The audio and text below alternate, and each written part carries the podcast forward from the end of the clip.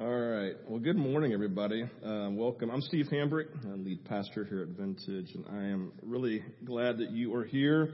Um, I want to just kind of fill you in for those of you who do not know. Uh, we did about what's, go- what's going on at Vintage and has been for the last year and a half. About a year and a half ago, somebody approached us and said, "Hey, we would like, uh, like I would, would like to sell you eight acres of property, and uh, and I want to give you 40." And so we basically, we have 48 acres of vintage here uh, that we own on Cedar Crest Road. We paid $430,000 for it. It's worth 3.25 million. And, and we recognized in that, right, this just speaks uh, to, to God's God's favorite vintage is saying, hey, listen, I want to do something with vintage. I want to do something on this property with vintage. And so back in January through March, uh, the whole vintage family came together and we engaged something called the Rooted Initiative, where basically we said, hey, every single person who considers themselves a part of vintage, we're asking that you would prayerfully consider how God would want you to financially connect with and invest above tithes and offerings into the future of what God's doing. We set a goal of about a million dollars and we hit about $890,000, about one million over the next two years. And so people have already begun giving towards that. And I share that with you because I simply want you to know if you have, if you're new to Vintage, you may not know what's going on and what we're a part of and what the Rooted Initiative is all about. Uh, but that's who we are. And so we've been doing these updates every couple of months just to kind of, hey, this is where we are. This is what's going on. Keeping everybody on the same page. Here's what's going on with our property. And so out of that so far, that $890,000 has been pledged. $95,000, a little bit more than that has come in, uh, since April. So we're really excited about that. It's greater than 10%. And we feel really good about that. There are those of you who are still planning on giving. And so what I would simply say is this, is Obviously, as we move forward in talking to banks, money in our bank obviously is better than money pledged, although both is really important. So if you've not made a plan yet of how you're planning on giving and when you're doing that, I would just simply ask that you would begin thinking about and planning for that as you move forward in the context uh, of giving and fulfilling that pledge in the next couple of years. Now, with that in mind, uh, if you don't know, kind of the vision of what we're looking for on this property is that yes, we want we want to one, we want to rebuild what we have here. We want to continue to do vintage. We want to build a, a building that we can worship in on Sunday mornings that has space for our children to to do discipleship and children's ministry. We want to have space for our youth to meet. We think it's vital that we continue to do what we're doing here, but we also have a vision beyond. Because I don't know if you know about this, know this or not, but we probably couldn't fit a church building on 48 acres of land. It's a lot of property, right? And so we said, God, we want to use this property for other things. So we talked about using it in the context of our neighbors your neighbors, saying, let's build like a community type hub. So let's put a playground, let's put a restaurant or a coffee shop or an amphitheater or uh, uh, just a, a, a space for walking trails on this so that your neighbors can come six days, seven days of the week and just come and hang out on this property and make it a hangout space. And then second or third, we said we want to be about mission, right? We, we, we just talked about fostering hope and foster care and that's a primary heartbeat and passion of who we are and will be forever. And we said, let's then use this space to help ultimately be part of the answer for the foster care crisis in Georgia in the United States of America. So we talked about, hey, let's create a visitation center in, inside of our space. Let's talk about possibly in time putting houses, foster care homes on our property for specifically teenagers, those who are most at risk. And so the idea simply is that we, we have this bigger vision than who we are. And to be honest with you, a bigger vision than what we have money for today, right? And so in that, so Kelly Davis is part of a team of people like with Dwayne Still and Scott and Randall and myself. Tim Parker's been a part of this. Brad Henson. Uh, we've talked to Mike Thurman. This is a group of people are going to come alongside and say, all right, we're going to be part of this team on the very front end to really begin helping us move forward. And so we met a leadership team last week and we highlighted this smaller group of people who said, all right, you're going to begin right now working with first phase, recognizing first phase is going to be let's build something like this that gets us onto our property so that we can stop spending money on this building, right, that we're not getting any return from, and let's get onto our property.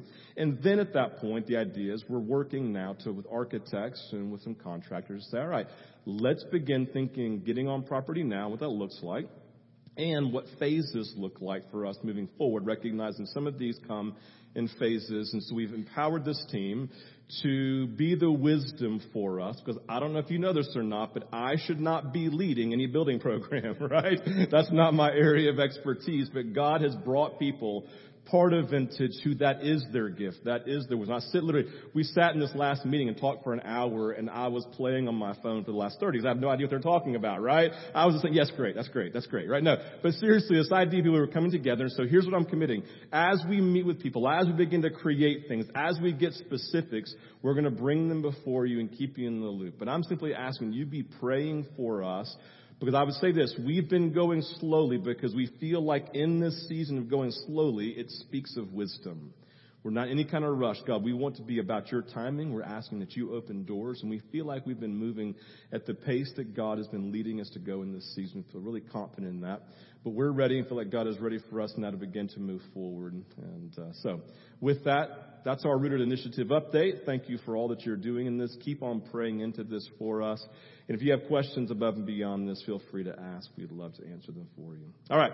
Well, this morning we're going to dive back into Ephesians chapter 5 as we're doing this small group campaign together called Life Together. The idea of the church, the body of Christ, represented in this wall right here. Obviously, we have this beautiful picture of the church being those who are building upon one another, and we're building this beautiful body that Christ is working in us to be about the things of God's Spirit, being His body, His hands and His feet wherever we go.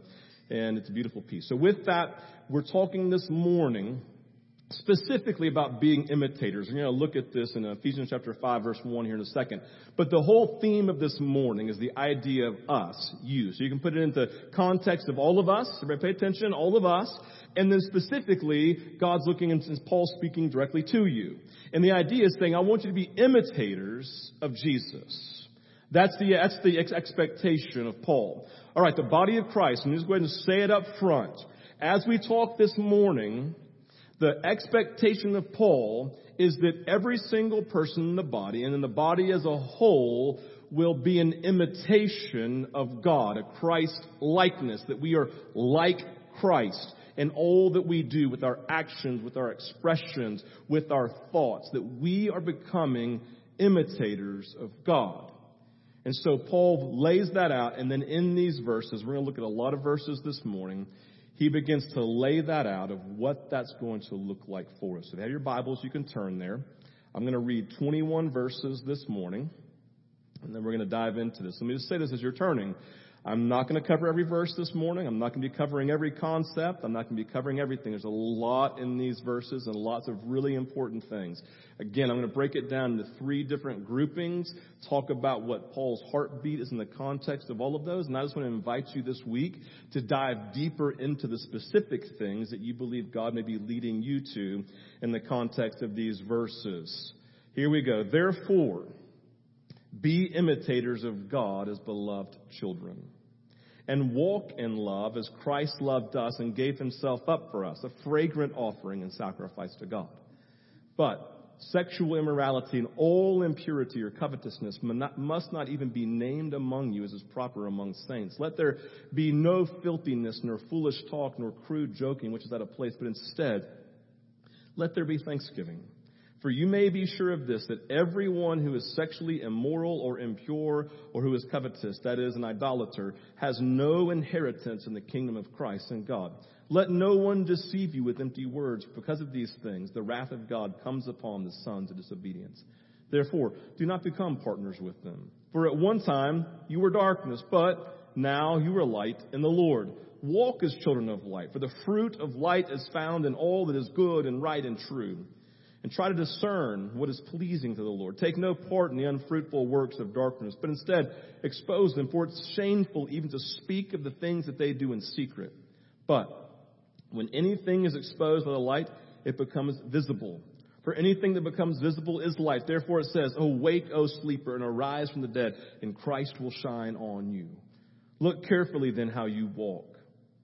Not as unwise, but as wise, making the best use of the time, because the days are evil.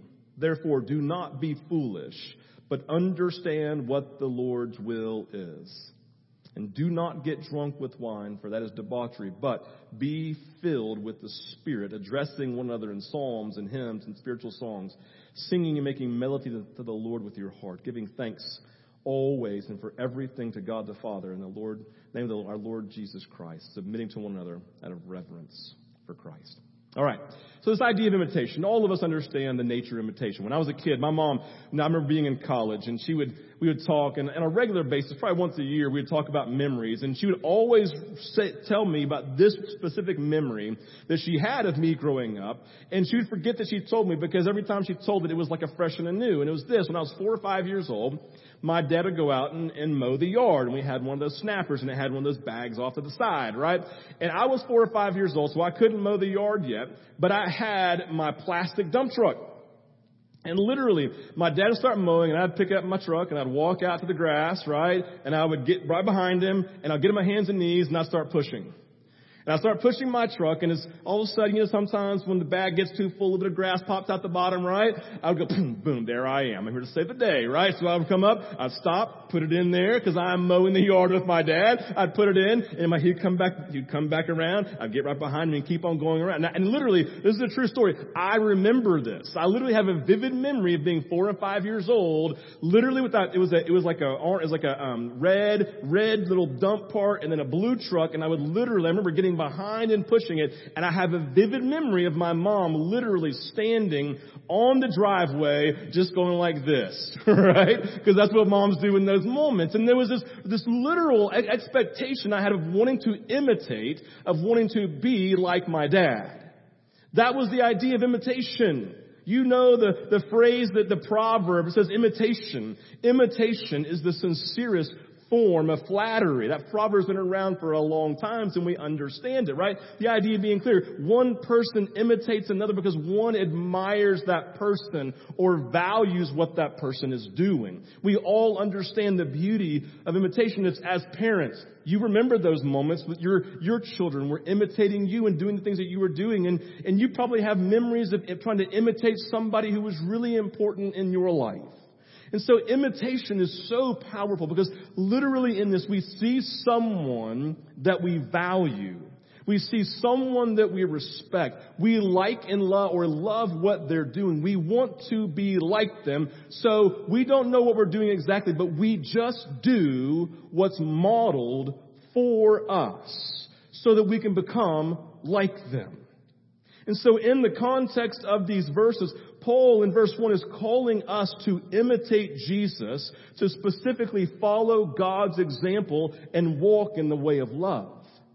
And so as we dive in, I want you to recognize that Paul is coming, right? When we talked about a couple weeks ago, like this idea that we have to, this idea of doing, God's called us to doing. He's raising up the other part of this justice scale to God, Jesus and God have done over here in the first three chapters. They've empowered us by the Spirit of God. And so now He's in us to, to do the things He's called us to do. And the idea is He's saying, now, I want you to see Jesus and I want you to know Jesus is the model that you're imitating and it's not the proverbial carrot in front of us that will never reach it. No, because of God's Spirit in us, the only reason He calls us to imitate Him and to be like Him is because we can. And so the first question we have to ask ourselves is, do we actually believe that we can imitate and be like Jesus? Specifically, not being like Jesus in the sense of like, now I'm Lord over everything. Oh my gosh, no. As in being like God in that we can express love in the, in the context of everything that we do, sacrificially giving ourselves on the behalf of others. That's what it's getting at here, right? This idea of imitating Jesus and following God's example to walk in the way of love as a lifestyle. We are to imitate Jesus. Why? Because we're his children. He's mowing the grass and we're just following along, right? That's what we're doing. And so the, the thing that we have to begin to just to, to wrestle with first this morning is where is my where is my gaze? Like you're you're trying to imitate someone and trying to aspire to something. Right? You're trying to become like someone or become like something, no matter whether you know it or not, whether it's conscious or not. What are you aspiring to? And is the primary goal, the primary affection, the primary view that you have of who you're imitating and wanting to become like, is it Jesus? We are to imitate our Heavenly Father. So, in the context of all relationships, right?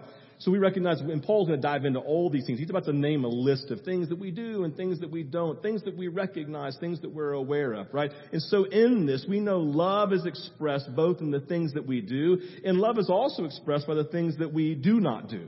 So think about it. We, we actively sacrifice for the ones that we love, but we actively refrain from cheating on the ones that we love. The idea of there are things that we do in the context of loving others, there are things that we don't do. What we find in these verses are actions that we're called to imitate. Actions that we're called to imitate and actions that we are to refrain from. Again, in refraining, we're simply imitating Jesus whom we're following with our truck right? I mean, really, it's all, I mean, I think it's beautiful just to imagine that. And I would love you to create your own image of a moment of imitation that, yes, just as so and so, right? Think about Evan and Emily for Tiffany right here. Just as Evan and Emily did something to imitate Tiff, that there's something that she's aware of, like, that's what I want to be like in relationship. So let's do this, not on my notes. Let's just pause. I'm going to pause for 15 seconds. And I want you just to say, God, would you help me have an image this morning? Just close your eyes.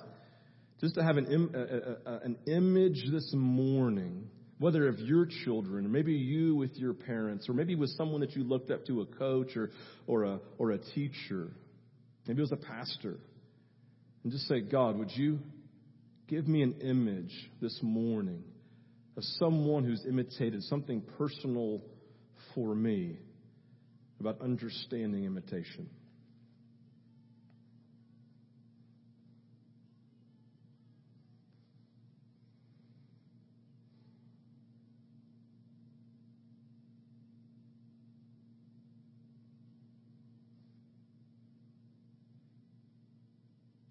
All right.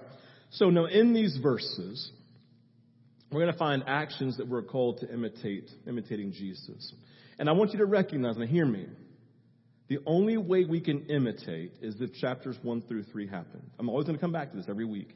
We're only able to do and to imitate because why? The Spirit of God is in us to do imagining more than we could ever dream or imagine. We are empowered by His Spirit. If you're not leaning into and, and relying upon and crying out for the movement of God's Spirit, then when we get to the end of this teaching, we're going to have a moment for you to do that and recognize that the importance of it. And so here we go, breaking down these, these verses in three different ways. It's on the screen. Verses 3 through 14 talk about living in obedience and knowing sin. Second is verse 15 through 17, living with wisdom and knowing God's will. And then verses 18 through 21, which is living in joy and knowing the Spirit. All right, so we have these. These are the three breakdowns we're going to have this morning. You'll be talking about in the context of your small groups. The first, living in obedience and knowing sins. Let's start here. Sin, simply defined, represents willful disobedience to God's will. All right, sin. We know what we should do, and we, by choice, choose not to do it. God hates sin. God hates sin because it causes a separation in our relationship, and God hates separation. Why does it separate us? It's not because God separates himself or God leaves us. It separates us because sin is our choice of walking away from God's best, of walking away from his will. I want you to think about prodigal son. The father sitting here with the son, and the son just chooses a willful disobedience, and he leaves. He walks away into a place of darkness. Where's the father go? Nowhere. He's still there. And so the idea for sin is it's a willful disobedience where we choose, in a sense, to turn away. Did you ever turn away and disobey your parents? Like it's that idea of like, oh, I can't look in the, I can't even look them in the eyes type thing, right? That's what sin does. It's this willful disobedience where we choose in that moment to separate ourselves from the context of God's will. Therefore, God does all that He can to keep us from that. God is working. He's moving in power to keep us from sin. John 16, 8 tells that one of the primary roles of the Holy Spirit in our lives is to convict us of sin, to help us know right from wrong, to clarify for us what is opposed to God's will, so that we don't take unhealthy steps away from God. Our response then, when God convicts, when He speaks, is to be obedient. That's what we're talking about here in these verses, because whatever God calls us to in obedience will always be God's best for us. And so willful disobedience takes us from the best that God has for us, although He's still here holding the best for us, right? Because He loves us and He wants to convict us. He wants to move us from this and back to Him. Therefore, walking in obedience, what does it require? It just requires knowing what the sin is that's in our life. That's what Paul is coming and talking about in this moment, right? He's talking about knowing sin, understand. He's talking about sin because I want you to know that it's present. I want you to know it's attacking. I want you to know and be aware of it in the context of I want you to name the sin that you are wrestling with. Why? Because in knowing it, then you can choose against it and choose God. Verse 11 gives great defining language to sin by calling it fruitless deeds of darkness. Isn't that powerful? He describes sin as fruitless deeds of darkness. It's a deed that produces no healthy fruit in our life and causes darkness to come into our lives. That's what happens, isn't it? We all understand this. This is our experience in life. We make a decision. We know it's opposed to God's will. It does produces no healthy fruit in my life. And all of a sudden I feel darkened in my understanding of who God is and He feels far away.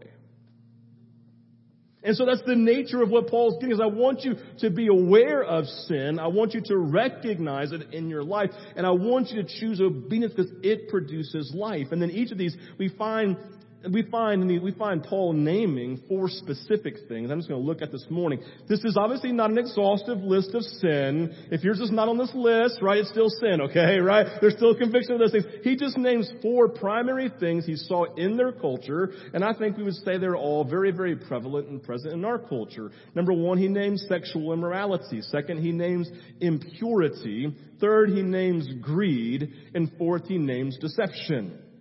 Now these four things, sexual immorality, impurity, you can look at those like verses 5, 4, 5, 6, and 7, greed and deception. All of these we would have to say very clearly that these are sin and they're definitely in the darkness family. Sin is always in the darkness family.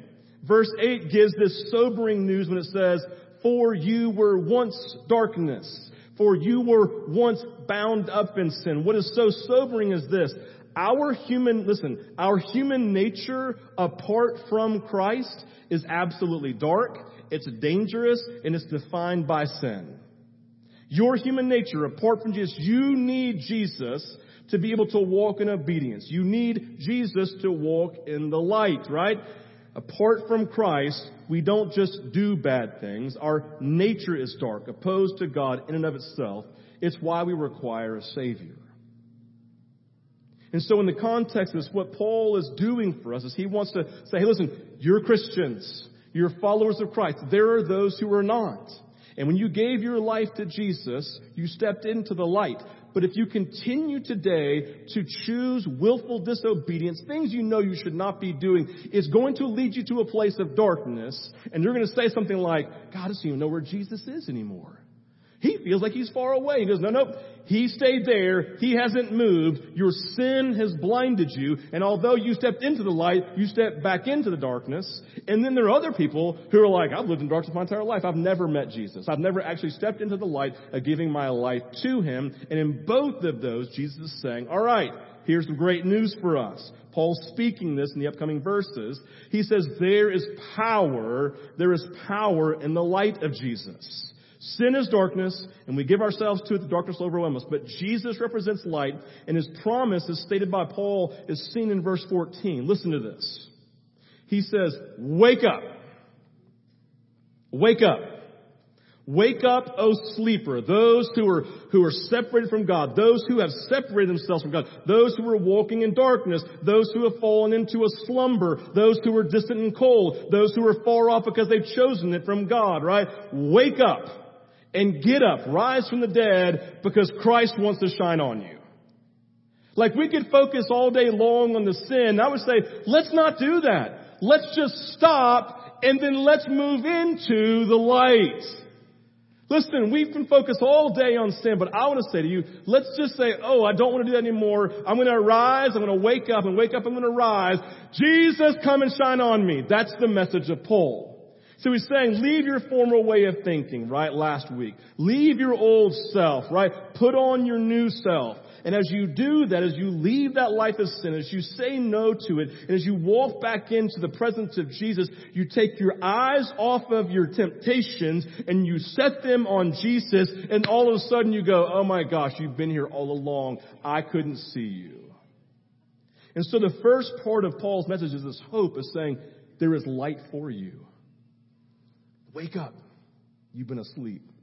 Let's rise up. And Christ promises that he will shine on you.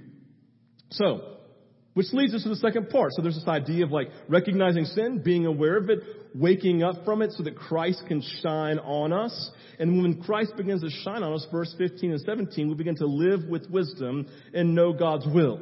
The key verse in these three verses is verse 15, which says, Be careful then how you live, not as unwise, but as wise. Be careful. Be careful. Be careful that you don't live as unwise, but as wise. Wisdom speaks to an understanding of things beyond our mental reason. Right?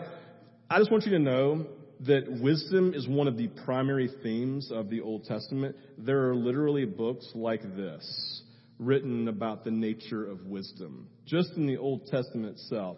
There are others like this, probably written about the New Testament. Wisdom is really, really, really important in the context, actually not just of Judaism, but honestly of the culture upon which Judaism uh, was birthed and which Christianity was birthed also.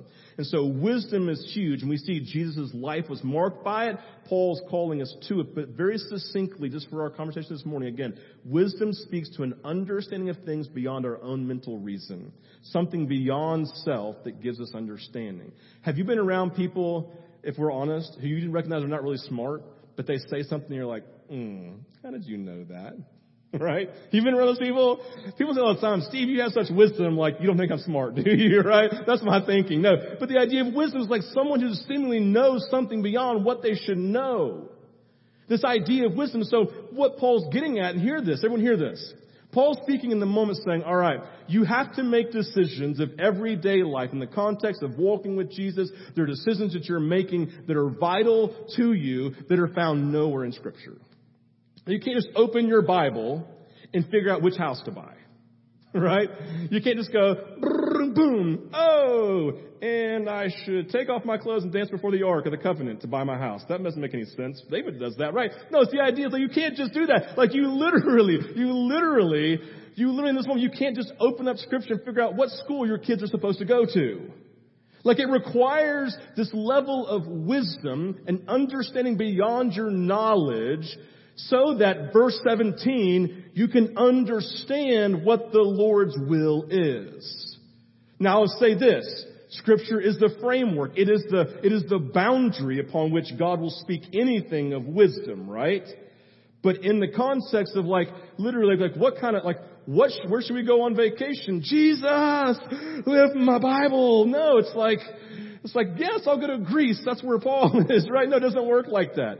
The idea is that there are certain decisions that we make in the context of now walking into the light that require wisdom, not to be unwise, but to be wise. Decisions that he calls us to very practically every day that require something of us leaning into wisdom.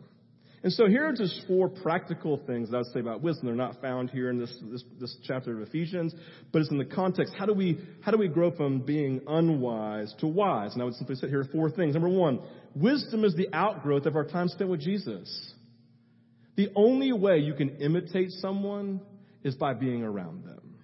The only way the thought process of a person get into you is if you spend time with them and know how they make decisions what drives their thinking And so I've made decisions because I have been in the Word of God. I've seen the nature of who Jesus is and says, well, by the nature of humility, Jesus would have made this choice, so I will make that. I only knew that how? Because I'd spent time with Jesus in prayer in the context of His Word to understand how He works.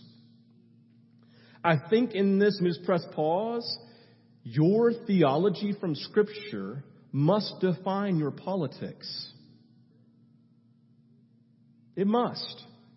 If you do not let your politics be defined by your understanding of theology and scripture, then you're missing God's best for you in the political realm. I say that because we are in such a politically charged environment today, unlike I would say any other. And so you have to have wisdom as an outgrowth of your time spent with Jesus. Jesus is merciful. He is kind. He loves people. He never suppresses people. He never does anything that hurts people. He's always drawing them in. He is for the unborn. He is for those who are marginalized. He is for those who have no access to anything. He puts up no walls. He is ultimately a God who draws people in. Our wisdom is an outgrowth of our time spent with Jesus. Number two, wisdom is an outgrowth of learning from others. Wisdom is an outgrowth of learning from others. I sit with people all the time who I seek, as scripture says, their wise counsel. I sit with people who have gone ahead of me. I sit with people who have experienced and who know more, who have learned, who seemingly have this understanding of Jesus that's different than mine. So I sit with them to learn from them. I read books, I read articles on websites, I go to conferences. Why? To gain wisdom from others who know more than I do in light of this point. We could say wisdom is an outgrowth of our ability to humble ourselves to learn rather than make our thoughts be known. Wisdom is birthed by being those who live life learning from others that were around. Third, wisdom is an outgrowth of experience. How do we know this? Because you don't do the same things you did when you were in high school. You learned. I'm never gonna do that again. Oh my gosh, right? I mean, how many of you are like, I love doing all the things that I did in high school? No, no, like, I wouldn't, like, people say, I would never do those things. College maybe for some of you, right? High school was perfect. College wasn't. Somewhere along the way, there was experiences that you had that said, that has taught me I will never do that. If I touch this pan that's burning and it burns me, I will never touch it again in case, right? We learn, we gain wisdom through our experience of life. So when things happen, like if I make a hyper spiritual, I could say, I've, when I've gone places, I've prayed for people for healing. I've seen some people healed. I've seen some people not healed. And in the context of all of those experiences, what do I now have? Wisdom from my experience. And the fourth thing about wisdom is wisdom is found in the context of community among other people. Proverbs 15:22. Plans fail for lack of counsel, but with many advisors, they succeed. The danger is when we make decisions in a vacuum. God's put us in the context of other people. Yes, we listen to Jesus, but He places us in the context of community to run our ideas past others and say, I'm feeling this. What do you think?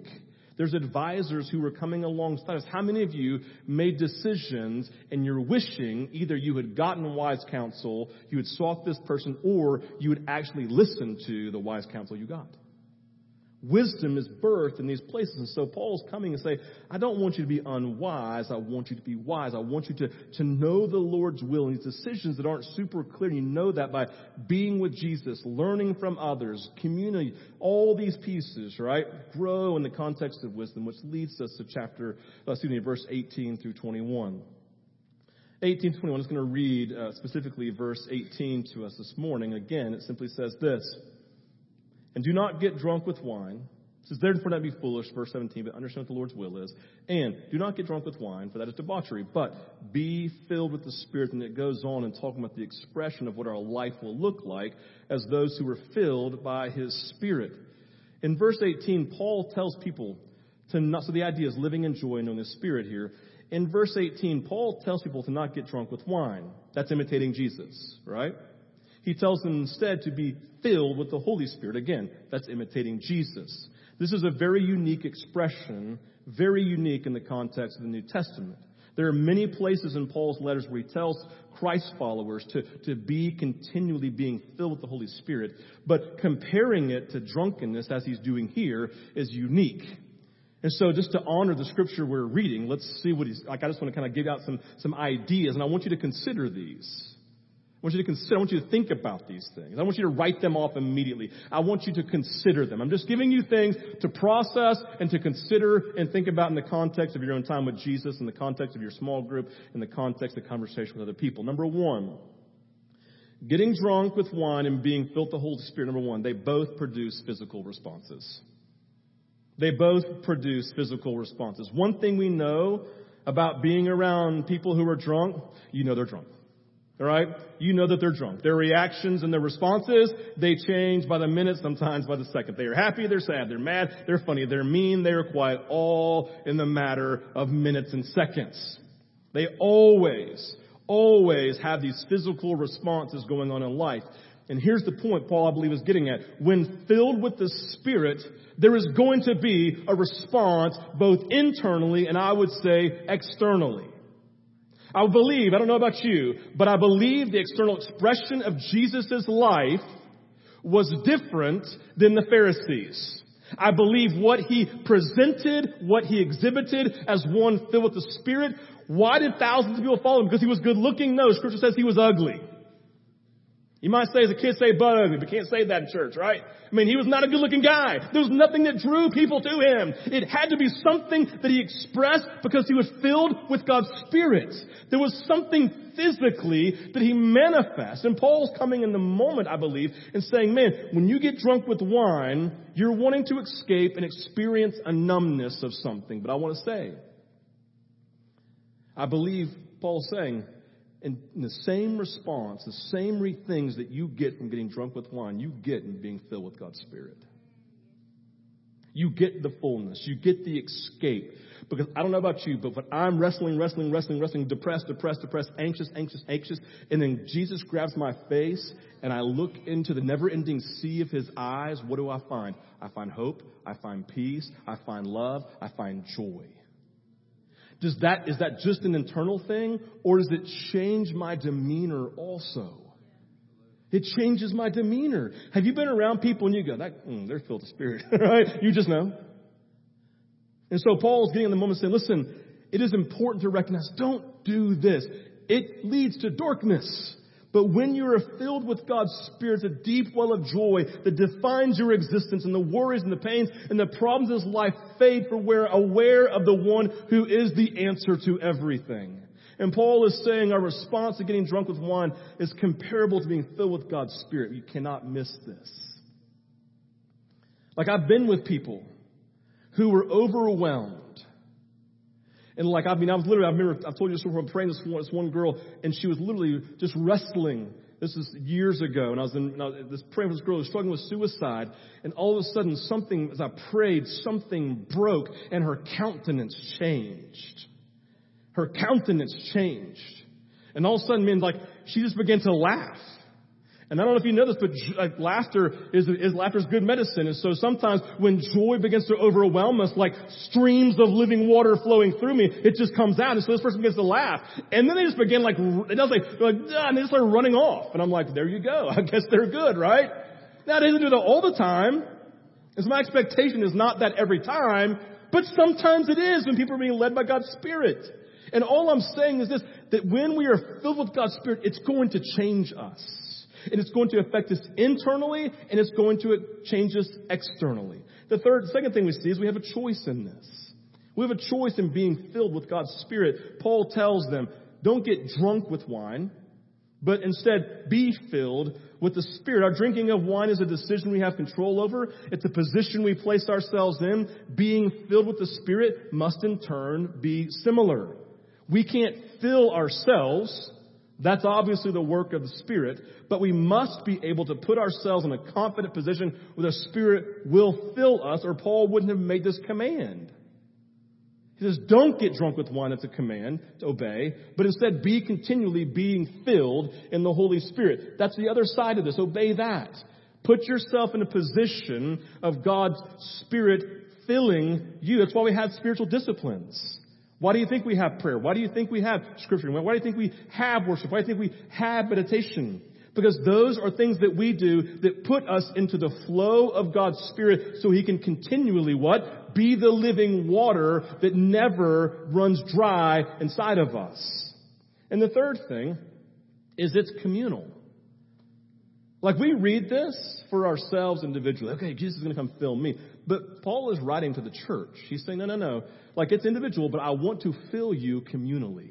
I want to be such a movement of my spirit that it literally fills the whole body of Christ at one time. That there's movement of his spirit to fill us. He's expressing this command to them that each of them are to pursue and experience. Why? Because he knows it's the answer to our greatest need. We want to be a blessing and love others. You only can if God's Spirit is flowing through you. He wants you to have healing, breakthrough, and restoration. That only happens as God's Spirit moves through you. Only, he wants us to move in power and do ministry for those that are in need. That only happens as God's Spirit every day is moving through us. Luke 11, 11 13, excuse me, Luke 11, 11 through 13 says, Which of you fathers, if your son asks for a fish, will give him a snake instead? If he asks for an egg, will give him a scorpion? If you then, in comparison to God, right, though you are evil, know how to give good gifts to your children, how much more will your Father in heaven give the Holy Spirit to those who ask him? So we come into this place of being awakened and aware of our sin that we're choosing that separates us from God. And we're frustrated. He's saying, just wake up and rise up from the dead and I'll shine on you. Right? And then when you do that, Choose wisdom. Be with me. Listen to others. Live in community because in those places you will begin to learn this wisdom that's beyond your own knowing. And that requires, literally, it requires every day you not getting drunk with wine and leaving reality, but engaging the person of the Holy Spirit and every day putting yourself in His flow because He is the living water. And every day I receive water and I give it to those in need. And I receive more water because I'm filled again and I give water away. I'm receiving and giving. I'm receiving and I'm giving. I'm doing a little dance move right there, right? See that? It's like that's just the nature of it. We should live like this all day long. It's like the fire. It's like the firemen back in the day. They take the bucket and they pass it along. They take the bucket and they pass it along. We are to continually being filled with the Spirit. And he's about to say, and in that, as you are filled with God's Spirit, it's now going to enable you to be a good husband and a wife, to be a good parent and a good child. And it's going to speak to this slave relationship we're going to dive into in three weeks. But the idea of this is the only way we can do anything well and live with wisdom and to conquer sin is by waking up and saying, Fill me today. I want everything that you have for me. I'm going to read this from John Piper. It's not on the screen. He and I have theological differences, but I love this. But he says this.